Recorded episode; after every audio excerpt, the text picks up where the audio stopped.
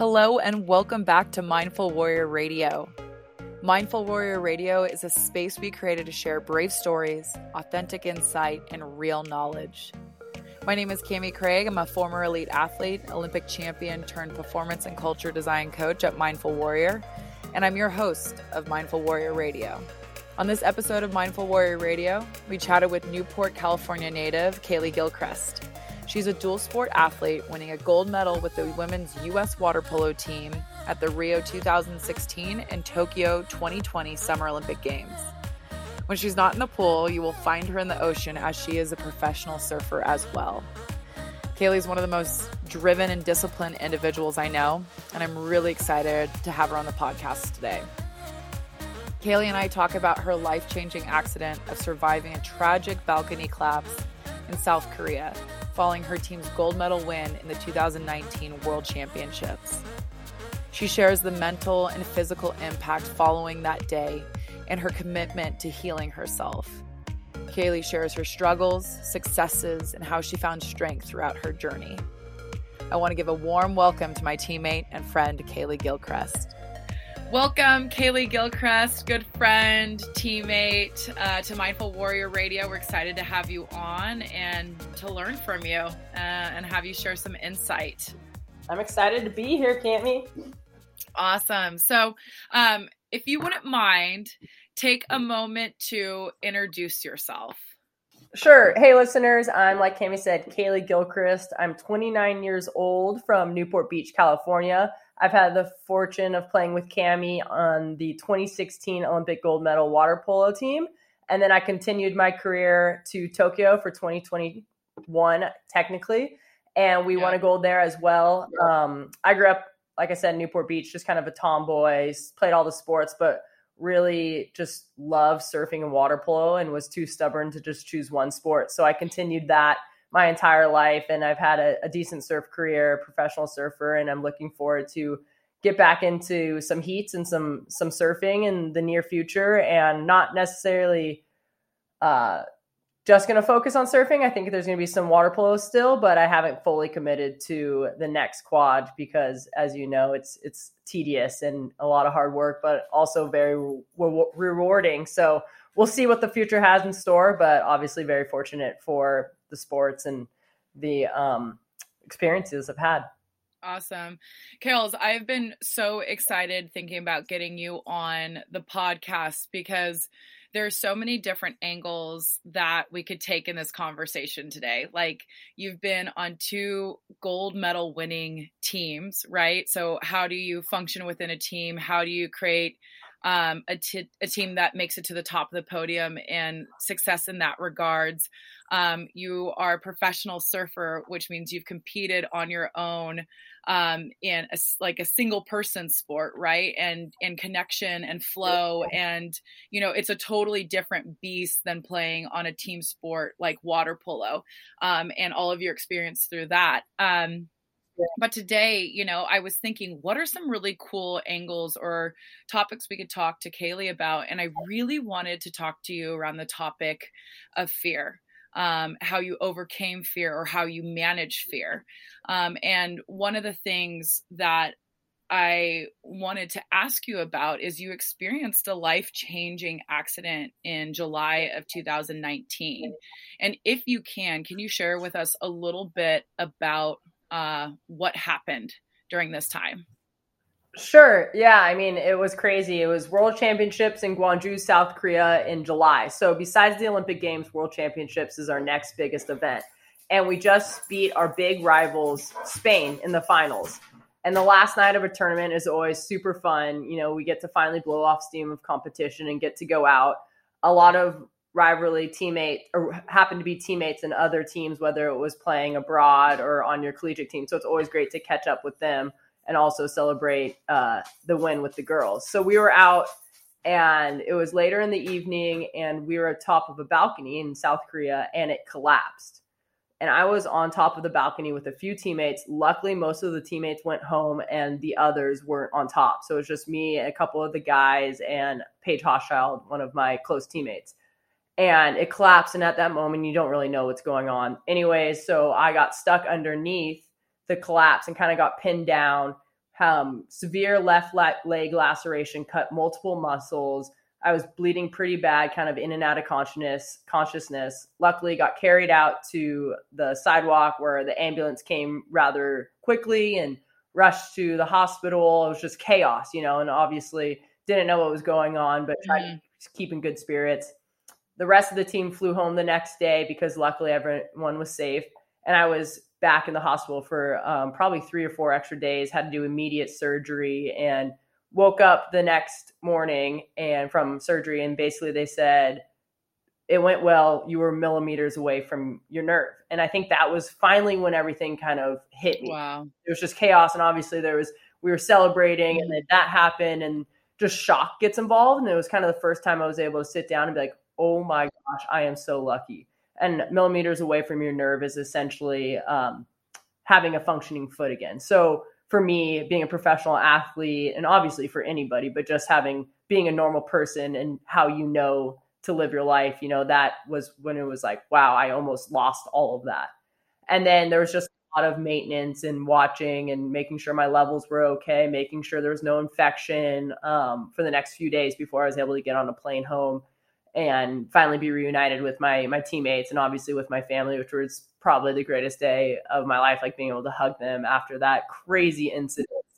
And then what followed was just months and months of uh, excruciating rehab, lots of doctor's appointments, lots of work, 12 hour days. And there was definitely some fun to be had. I, I owe a lot to our trainer, Larnie Bokarian, who was huge, and obviously to my family. But um, what came after those months of training was a lot of the the mental, which I'm sure we'll dive more into. But that's when mm-hmm. uh, I I was struggling with panic attacks and PTSD, and I didn't really know until I seeked help. And then what came in the work that was put in after the mental was probably my my hardest chapter of of the story, or we like to call it the Mamba mission.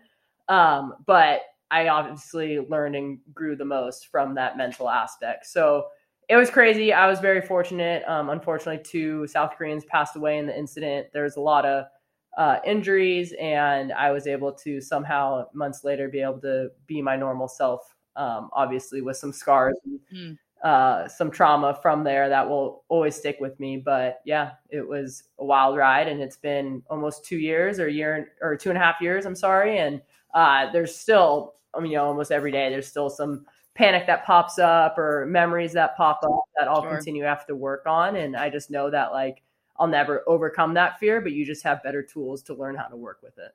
Yeah, absolutely. And I think Kales, it's it's been such a journey for you um, as your teammate and friend witnessing it, you know, from that moment of you coming home and being able to hug your family. And I remember just you having a revolving door of friends and teammates and loved ones coming in and visiting you. I remember that, you know, my first time being able to come in and give you a big hug after that. And there was no words spoken. I just remember like holding you and crying and your dad getting up and walking out of the room to give us a moment as we just kind of sat there, you know, because it, it was such, it, like you said, you know, it, there was a lot of shock involved, and there's probably different times throughout your journey that it felt where there was more fear or more anxiety or more realness to it, right? Mm-hmm. At different times, and it probably came in waves. But um, I'm curious of how did you how did you show up in times fast with fear? And I, like i like i said there's probably different moments of fear throughout this process for you but what did you learn about yourself or or how did you show up in those moments? Um i was really good at i mean it's probably was what bit me in the butt in the long run but compartmentalizing and i just really focus on the next task and i think that's a lot thanks to sport and what that teaches you um, so it was mm-hmm. like, hey, I'm stuck under this uh, you know, giant metal piece. Like, what do I need to do to get out here? I need to push my teammate and call for help. And then it was like, hey, now what? I need to get to the sidewalk. Now I need to FaceTime my family and let them know I'm okay. And just slowly but surely, it was just like my brain was moving at a million miles a minute, but it was already planning for the next step, the next step. Like, how am I going to call my coach and have this conversation? And whether, you know, I think there was a lot about being in the present, but I think certain situations, it might have been good to look forward just to keep me from that fear. Uh, with all that being said, there was a lot of pushing away the fear um, when I was back home and when I'm training to get better because there was the fear of not making teams, not making the Olympics, never being able to compete or play sport at the level that I that I know I can. And that fear pushed me in the sense of working hard, uh, you know, doing the 12 hour physical days, um, you know, doing it with a smile on my face. But it also pushed down the real real fear that was um, came from the PTSD from the incident and not allowing myself to feel what I needed to feel and take care of what I needed to take care of. And that mm-hmm. eventually led to in February of the same, I guess it would be 2020, like six months or so later, led to multiple panic attacks. And there was signs leading up to that. There was signs of claustrophobia in elevators. There were signs of anxiousness in small spaces. Um, little things like that that I kept on pushing down, and then it all accumulated at once. So it was really interesting. This idea of fear. There's this fear of uh, not, you know, fear of the future, and that was pushing me. And I think that got me back to mm-hmm. a physical level that I needed to get to, and I'm really proud of the work that was done.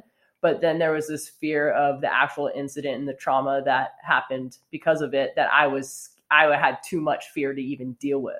And it came out at a crazy, yeah. um, you know, way that I've never really dealt with panic, panic attacks, anxiety, stuff that I've been fortunate for the most part to not have to deal with. And it took me to fainting to finally go and seek that help and dive into this whole wow. new journey of exposing this fear and learning how to deal with it.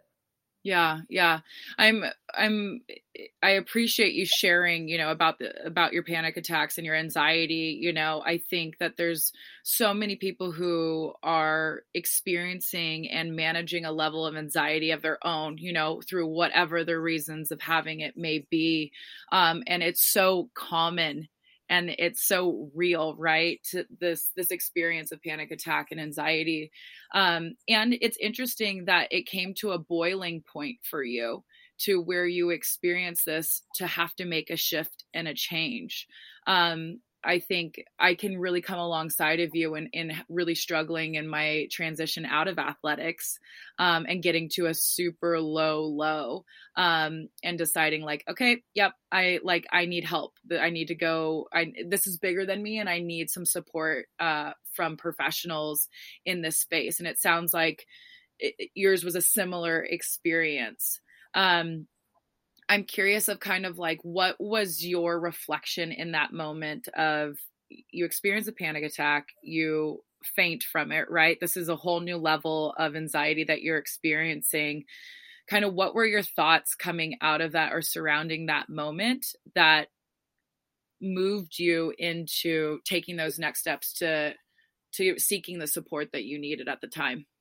Yeah, I'm just going to back up a little bit because there was I've had so much support and people throughout um, the entire from upcoming to that actual panic was like telling me maybe yeah. it's time to reach out. Maybe I mean you were one of them even, but there was mil- like hundreds. Like, yes. like all right, like how are you want to go talk to someone? I'm like, no, I will, I will. I'm not ready yet. And that was a little bit of me, I think, pushing away from it but at the same time like you will only get what you put in. So at that moment and those panics and the fainting like that was finally the moment where i was ready to go all in. Could i have maybe yep. saved myself from that one moment? Maybe maybe not if i went and seeked help earlier but who knows? Maybe i would have just been one foot in instead of you know 100% in. Um so i think yep. the that was what got me, like you said, the low to finally commit. But I think it was just the realization like, look, like I fainted in my coach's arms. Like I am not myself. Like I know what myself feels like, and this is definitely not it. I'm very yeah. aware that uh, I haven't been myself for months. Like there's just been, and then all of a sudden, like what I told you earlier was just the membering of the panics in the elevator. Like I was on crutches and I would crutch up five flights of stairs because I was too scared in the elevator. And there's just these things. There's mm. like epiphany moments, and like, hey, well, clearly I was avoiding stuff.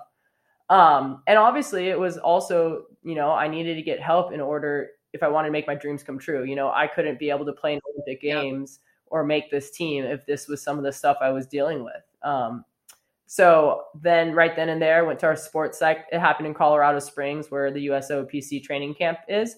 And I immediately said, mm-hmm. Adam, not going to practice. Went with my trainer to our sports psych and finally just talked about the incident and just talked about everything. And that was a lot of help.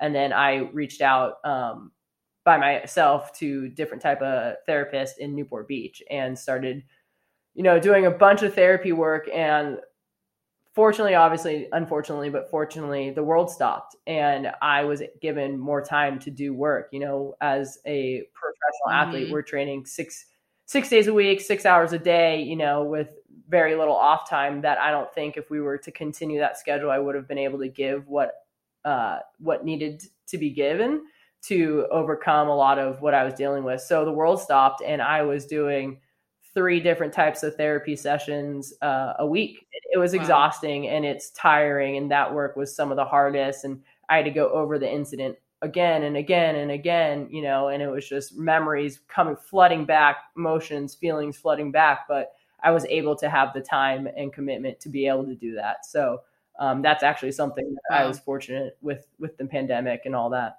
Yeah, I think you know you said kind of moments after that that panic attack where that led to you saying like okay it's time. I'm all in.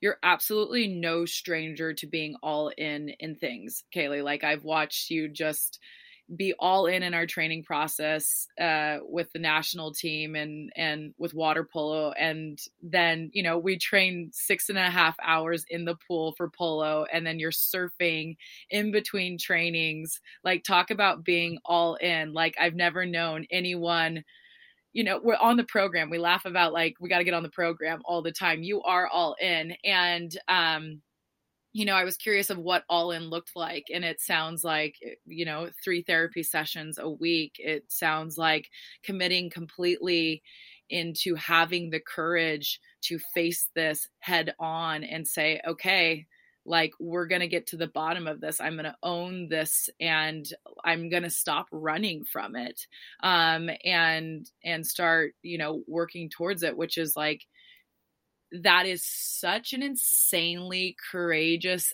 act to do because how terrifying to have to go through that work.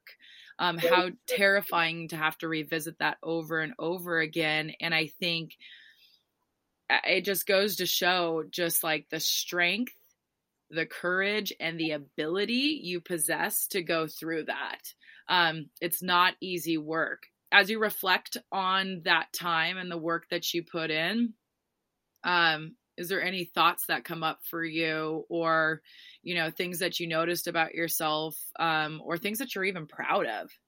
Yeah. I mean, I think it was the realization like this is not who I am. Like I want to get back to to me or a version of me that I'm proud of. And you know, the obstacle is the way. So I, I love that book when I was injured. I read it often and um, that you know i just knew i that's what i had to do was put in the time and put in the effort to get better and um, you know for example we had exposure therapy i had to sit in an elevator uh, an hour a week at first with my dog and a phone with my therapist on the line and slowly but surely work up to me by myself in there and just to to make you super uncomfortable in, in places that eventually you become comfortable um, the reason I'm bringing up elevators a lot. There was a situation when I was going to surgery where kind of the panic happened going into, uh, you know, obviously in a foreign country, not knowing what the heck is happening in an elevator. Um, and then there's like EDMR was a great therapy that helped me, and it's basically you're reproce- reprocessing your your memory, the trauma into just another memory. So you know, instead of looking and talking mm-hmm. about South Korea, and all of a sudden your body tenses up and your body knows it's it's a traumatic experience, you just realize, okay, just reprocess. That was a memory that happened in my life, and you know, I I view it as that. Um, and obviously, there's a lot of homework that was to be had, mm-hmm. so it was more than three hours. But I'm just proud that I, I was able to do it um, and just fully commit and kind of did it on my own. You know, there there was obviously guidance um, from a lot of people and support from a lot of people, but you know, I picked up the phone and I called and I actually went to my first therapy session before the world stopped and was able to just do that all on my own without um, being too pushed or, or without the help of that many others. And I think just that kind of allowed that me to have that ownership within the entire experience and, and growth from it. Um, but with all that being said, there it's something I'm going to forever live with. You know, I become yep. really claustrophobic more so than I ever have in my life, but at yep. least I have the tools uh, and learning how to how to deal with it and know what is triggering that. So I think um, rather than avoiding certain situations, you know, I'm able to like, all right, this is what we're gonna do, and I know if I get panicky, these are these are my A, B, or C uh, steps to take to be able to overcome these feelings. Yeah, I think I'm hearing you say like a little bit about you know i wasn't myself and i wanted to get back to myself. And i'm curious of i think you know it's there's times in everyone's life where we feel like we've lost ourselves just a little bit right? Um, on some sort of level. And i'm curious of how did you keep a connection with self? Um, and how did you find that pathway back to yourself throughout this experience? I think uh, water polo is a big help. Um, and actually probably hindered it a little bit because I was just so focused on those goals. And when you start mm-hmm. to look at that as you your whole, like attacking this goal, I am this goal, which is so very not true. Um, but I think that allowed me to stay focused and rehab and stuff. And then when I realized that that was all I was chasing was obtaining this goal, then I kind of realized like, oh, I've lost who I am and what my values are. Um, it just became mm-hmm. almost easy in the sense of like after an injury and after a traumatic experience to like just go seek the that obtaining that goal and going after that and having that schedule um, it made it easy. You know i basically was working from leaving my house from six not coming home till seven or eight. So i turned my brain off essentially of uh, myself and what i needed to deal with and then you know doing that for four straight months you kind of realize like oh i'm maybe neglecting this i'm neglecting that. Maybe i don't need to train 12 hours a day. Maybe it's time to go reconnect with my family or reconnect with my friends which obviously is a huge value of mine. So there was things that kind of popped up and that i realized that i was kind of losing uh, my sense of self. And then obviously going through panic and that was like a realization too that this is not who i am um, not that you can push away the panic attack. Everyone goes through anxiety and panics in their own way. But I think that was kind of an epiphany moment to sit down, reconnect with what I value and who I am, and get back to that. And also take, not just get back to that, but also take what you learned or what I personally learned in the last, whatever, six months and, and use it to grow to the person I want to become. Yeah, yeah. And I'm curious of like how have you become more authentically yourself through this process? I just think it just pushed me to be vulnerable on a whole nother level. Um, and just aware that everyone's kind of going through their own journey. It sounds cliche, you know, sometimes people are struggling, you don't even know it. So just be a little bit more compassionate person, um, which I, I thought I was, you know, rather compassionate, but then you think about actually what you've learned from these situations like oh there's a whole nother level you can reach um, and just being vulnerable and opening up to uh, not even those you love but everyone else and you just kind of bring more of this sense of softness and kindness um, i think that's been one of my biggest takeaways. Obviously you know i've learned not only through my south korea incident but uh, kobe bryant was a huge mentor coach barnett my high school coach was a huge mentor both lost them in you know within a year, year and a half from the same incident that mm-hmm. I went through. So just that reminder that life is fragile. So if you can take that softness and kindness throughout life, it'll just make it that much more enjoyable. Mm, really, really well said, Kales. Really connecting to that. Thank you uh, for sharing that. Um, I'm curious of we've talked a lot about kind of the mental aspect, but how would you differentiate your experience between your physical and your mental rehabilitation or rehab?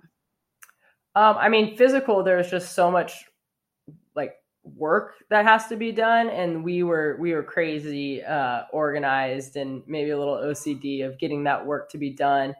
Um, and it was really cool to see the progress being made. I think that was something that I geeked out on throughout the months. You know, eventually, you know, I couldn't walk for three weeks, and then eventually seeing my being able to wiggle my toes the first time in three weeks or whatever, and then eventually, I think first time I stand on my own feet was eight weeks. The first time I took my first step was th- two or three months. Like we have all these written out and saved somewhere, but I think just seeing the progress, like the little tiny mundane tasks pay off um, and then eventually seeing those the progression grow and grow and from what was standing on my own two feet to running in thanksgiving i went on my own little turkey trot like there's just memories that i have and just being able to celebrate those with that we're kind of going through it. You know, again, I mentioned my trainer earlier. That was huge. My family, there, I just had tons of support and cheerleaders throughout. So I think the physical, just that the progression is so much easier to be seen than the mental. So it's really easy yes. to hold on and attach to and um, kind of push forward. And the mental, it's a lot harder. Uh, you don't know the progress being made until you're put into a situation um, that might bring up those feelings. And then when you are in that situation and you can see the pr- progress, it's like a euphoric feeling because it's not as noticeable as the physical. Um, and you're like, okay, I can continue to live my life and not be afraid of X, Y, and Z, you know, these places. So that that to me, I think is the difference. Um, I probably had a lot more fun in the physical because it was just so easy to have fun and see see me grow and back to my my sports. But the mental, I think, is a lot more um, reward. Yeah, yeah, absolutely. Um, I'm curious of was there anything that uh, surprised you that you didn't expect that helped you uh, achieve the level in which you worked your way back to or achieve this kind of back to self, like you say? Sure. I think um, nothing that surprised me in physical because the work you put in is the work you're gonna is what you're gonna get out of it. I think that was pretty yeah. self uh, explanatory. But um, the mental, I think, obviously the work was really excruciating and that was really cool. But I think the biggest takeaway I had is like I almost let go of things, and that was more enjoyable. Like for instance, I'll, I'll give a water mm-hmm. example. Like I was so competitive. Like I had to beat this and these times, and you know, get this squat this in the weight room, get this on my test set, have this shooting percentage and because that's kind of the way at least i was brought up and a lot of us as athletes are you know numbers you just become obsessed with numbers. And especially for a sport like water polo there aren't that many numbers to compare. So whatever you do have you kind of become obsessed with them.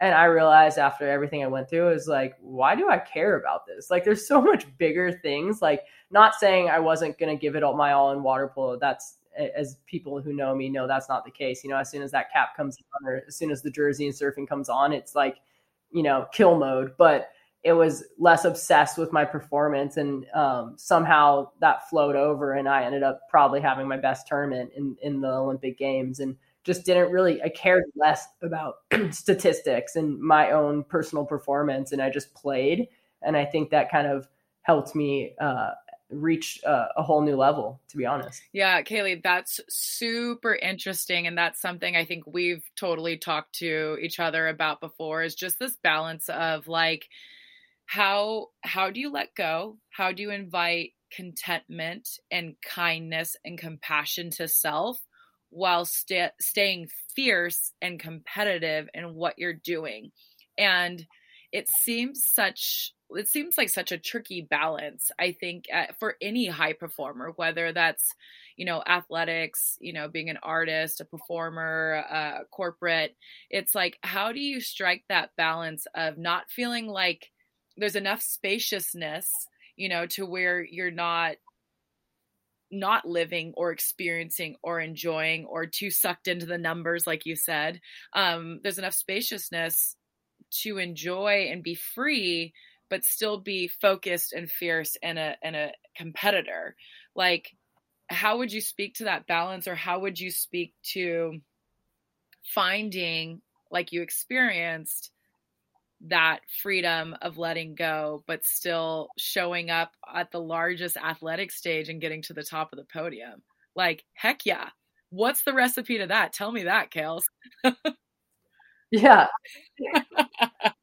I mean, I wish I know I'd be a multimillionaire by now, but I think it's. Uh, I mean, I'm going to use one of Kobe's quote. I, I was fortunate to meet him a handful of times, and he mentored me, like I said. So I asked him this question. I think back in 2018 because I've always been yes. pretty curious about balance. Because obviously, I've been more than a water polo player. I've been a surfer, and obviously, friend, family member, so on and so forth. And there's a lot of um, people that only focus on one to be great. And i was just really interested like how could somebody at the top of your sport like kobe and his obsession how did he find balance? And the way he explained it is you know you're on a tightrope a tightrope and maybe to your right's basketball or for me water polo and to the left is family. And you're forever swaying back and forth trying to figure out the right balance. Sometimes you fall and get your you know your butt kicked on the ground and that's when your family member comes and says hey get your crap together you know and then you sway back to middle and or maybe you're having a terrible game in the basketball court and then your family pulls you back hey it's just a right. game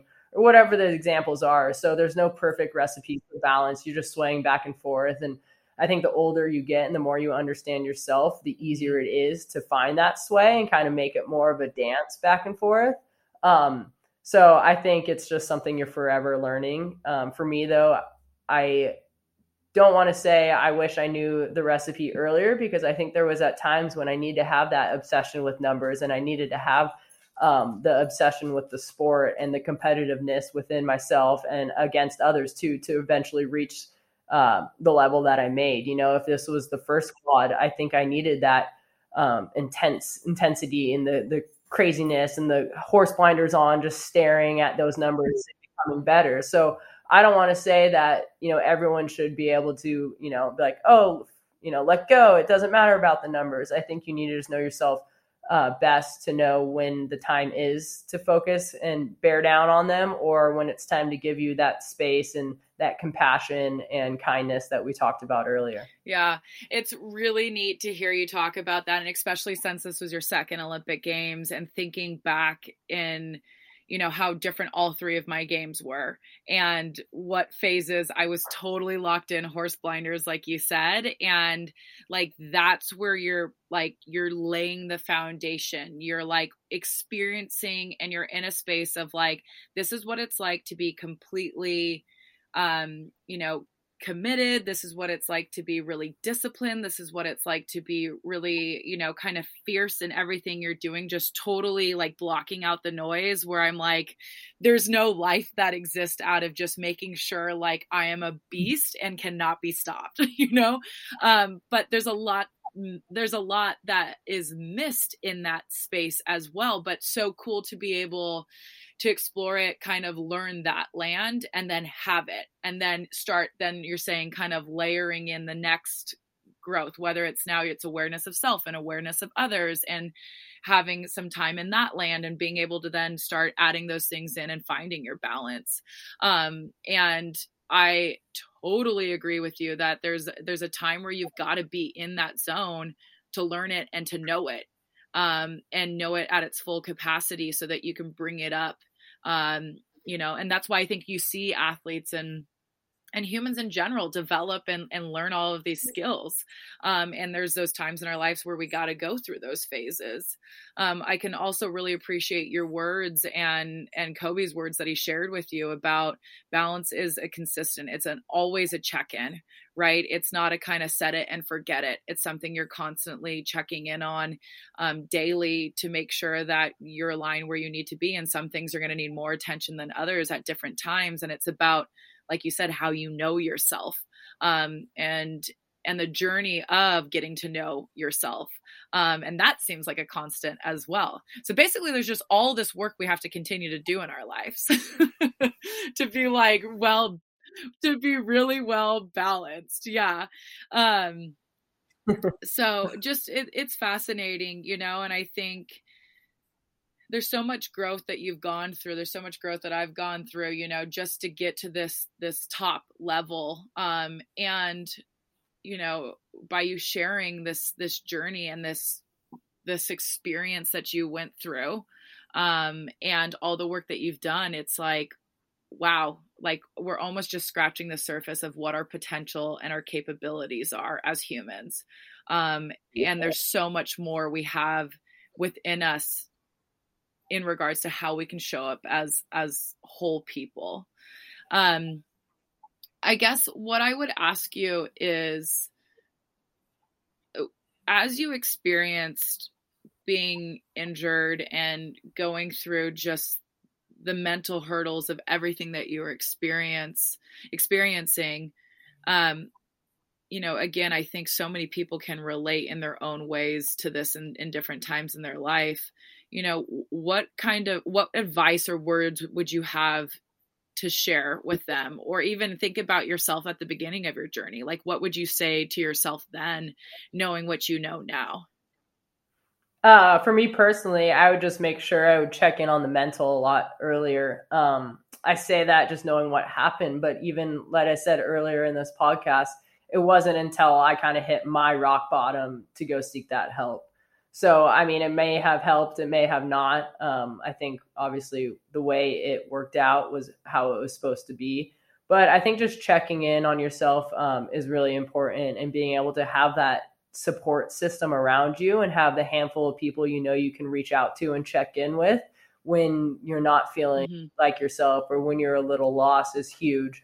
Uh, and something probably I should have used a little bit more in my earlier stages of my of my rehab and i think that's huge and they those people know you and they know when you're off and they can either be here and know when it's like hey how are you or it's like okay i'm coming over and we're going to take care of this and i think that to me yeah. um, is something i've learned through all of this and again i think that helps with the vulnerability i learned uh, because it's it's hard to get through something uh, on your own and i tried to and i tried with a smile on my face and whenever people asked how i was doing i was like oh it's fine it's good like you know just kind of pushed them away. So I think that is going to help a lot of people struggling with whatever they're going through and just know that everyone's going through something. So not to be ashamed or embarrassed or afraid to reach out and to to mm-hmm. be vulnerable. You'd be surprised how ever, everyone responds to uh, to you, and that's something that I learned. So I think just the number one advice is just the support system and. Uh, there's so many resources now. You know, if you don't feel comfortable talking with somebody within your family or your friend group, there's tons of resources that you can reach out to and a lot for free as well to to find some help. Awesome. And the last thing I want to ask you before I let you go, Kales, is what what parts of yourself? I mean, you like uh, we're always like like we said, we're always doing the balance game, and we're always growing uh, within ourselves. So, what parts of yourself are you looking for forward to developing, and why? And we're coming into 2022, so like I'm all fired up on the new new yeah. year, new energy, you know, and continuing to build upon you know what I've got going on already. So, what what's that for you? For me, I think before my incident, I was notorious for spreading myself too thin, like wanting to be a good friend, wanting to be everywhere, doing everything, wanting to surf, play water polo, go out, all that. And then when the pandemic hit, when I got injured, I kind of completely shut that off, which was really important at that time and wasn't that great at reaching out to friends and family, which I took so much pride in. So I think 2022 for me is just to work on my relationships and not get finding again like we talked about the balance i never wanted to get to the point of spreading myself too thin yep. like like i do i need to learn to say no um, a little bit more but just reaching back out and becoming or be, getting back to the roots of of being that kind of committed friend and checking in on people and doing the small yep. things and i've realized you know i think the older you get obviously there's tons of great friends out there but you realize your circle is is getting a little smaller and a little tighter. So I think that was something that happened over the last two years, which mm-hmm. which is great. You know, you understand your friends and your people more, but um, also just almost extending that circle to the people that you know you may maybe have lost touch with. So I'm really looking forward to that in 2022. Awesome. I'm looking forward to that as well. Um, I just want to thank you so much, Kales. It's been so cool to have you on the podcast. Um, you know, it's cool to have a conversation together uh, and have it be recorded. I feel like we've talked about these things in every which way um, on our own time, but I'm just so incredibly proud of you. I'm so inspired by you, truly. Um, it's been phenomenal to witness your journey and you know i just I'm, I'm, proud of you and i love you and and thank you so much for for sharing with everyone to hear you know how to get through parts of your life like this, what things that they could focus on, where to get help, how to build support. I mean, you've left us with a, a wealth of knowledge and insight and is so real and so authentic. So thanks for showing up today. I really appreciate you. Um, and hopefully we'll have you back on the podcast, maybe 2024. Who knows what's down the pipeline for you but we'll be we'll be thinking about you and cheering you on in whatever way you go and whatever direction you end up headed so thank you thank you. I appreciate the kind words and go mindful warriors. yes. Thanks, Gail. Thank you to those who joined us today. I hope you enjoyed our time with guest Kaleigh Gilchrist as she shared authentic insight into her healing journey following a life changing accident. Kaleigh shares different healing approaches that worked best for her, the importance of the right support group, and where she put her focus to get through each day.